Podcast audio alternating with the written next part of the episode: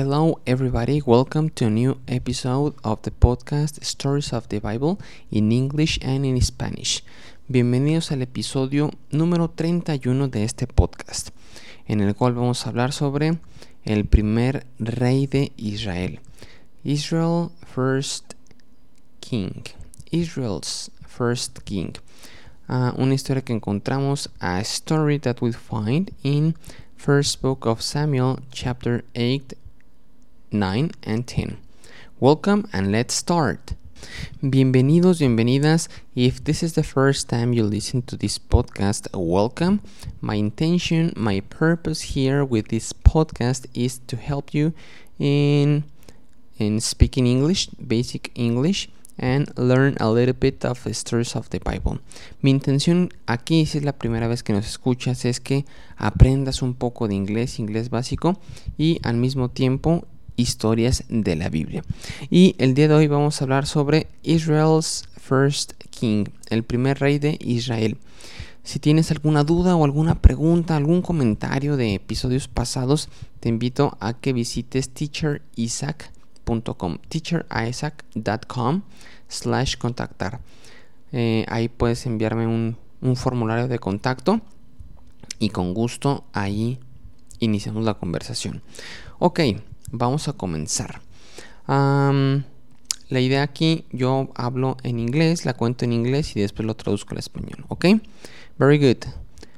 When Samuel was an old man, God's people said, We want a king to rule over us.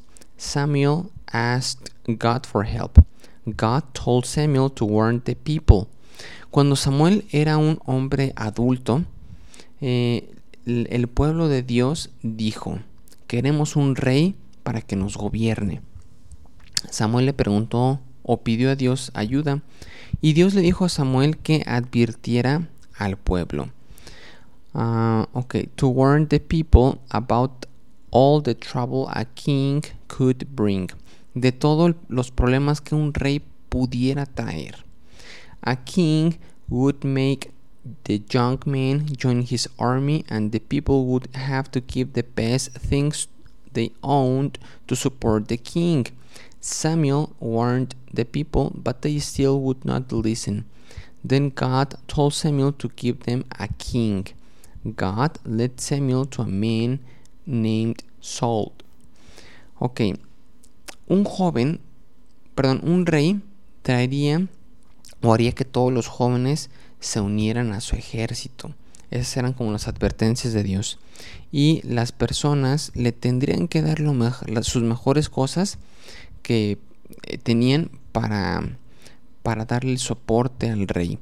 Samuel advirtió a la gente, pero la gente no escuchó. Así que Dios le dijo, pues darles un rey. Y Dios guió a Samuel o le indicó a Samuel hacia un hombre que se llamaba Saúl. Samuel poured oil on Saul's head. This was a sign that Saul was God's choice for the next for their new king. Saul hid because he was shy. The people found him. Then Samuel said, Here is your king. Everyone cheered and shouted, Long live the king. Samuel derramó aceite en la cabeza de Saúl. Esto era una señal de que eh, Saúl estaba con Dios. No, que Saúl era la, la decisión, el que Dios lo había escogido para que, para que fuera el nuevo rey.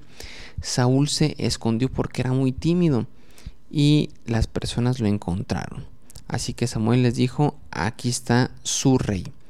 Y todos gritaron y este, estaban muy contentos de tener un nuevo rey. Muy bien, pues hasta aquí esta historia. Eh, la próxima semana vamos a escuchar una historia que se llama Un buen corazón, que encontramos en el primer libro de Samuel, capítulo 15. Eh, y pues listo, Espero que haya sido de interés, de utilidad Ya estamos a mediados de noviembre 2021. Espero que estés teniendo un excelente cierre de año. Ah, y pues cualquier duda, pues aquí estamos a tus órdenes, ¿ok? Y recuerda, está escrito, no solo de pan vivirá el hombre, sino de toda palabra que sale de la boca de Dios. Mateo 4:4. And remember, it is written, man must not live on bread alone, but on every word on every word that comes from the mouth of God. Matthew 4:4. Thank you for listening. Gracias por escuchar. God bless you. Dios te bendiga. See you next week. Nos vemos la siguiente semana. Goodbye.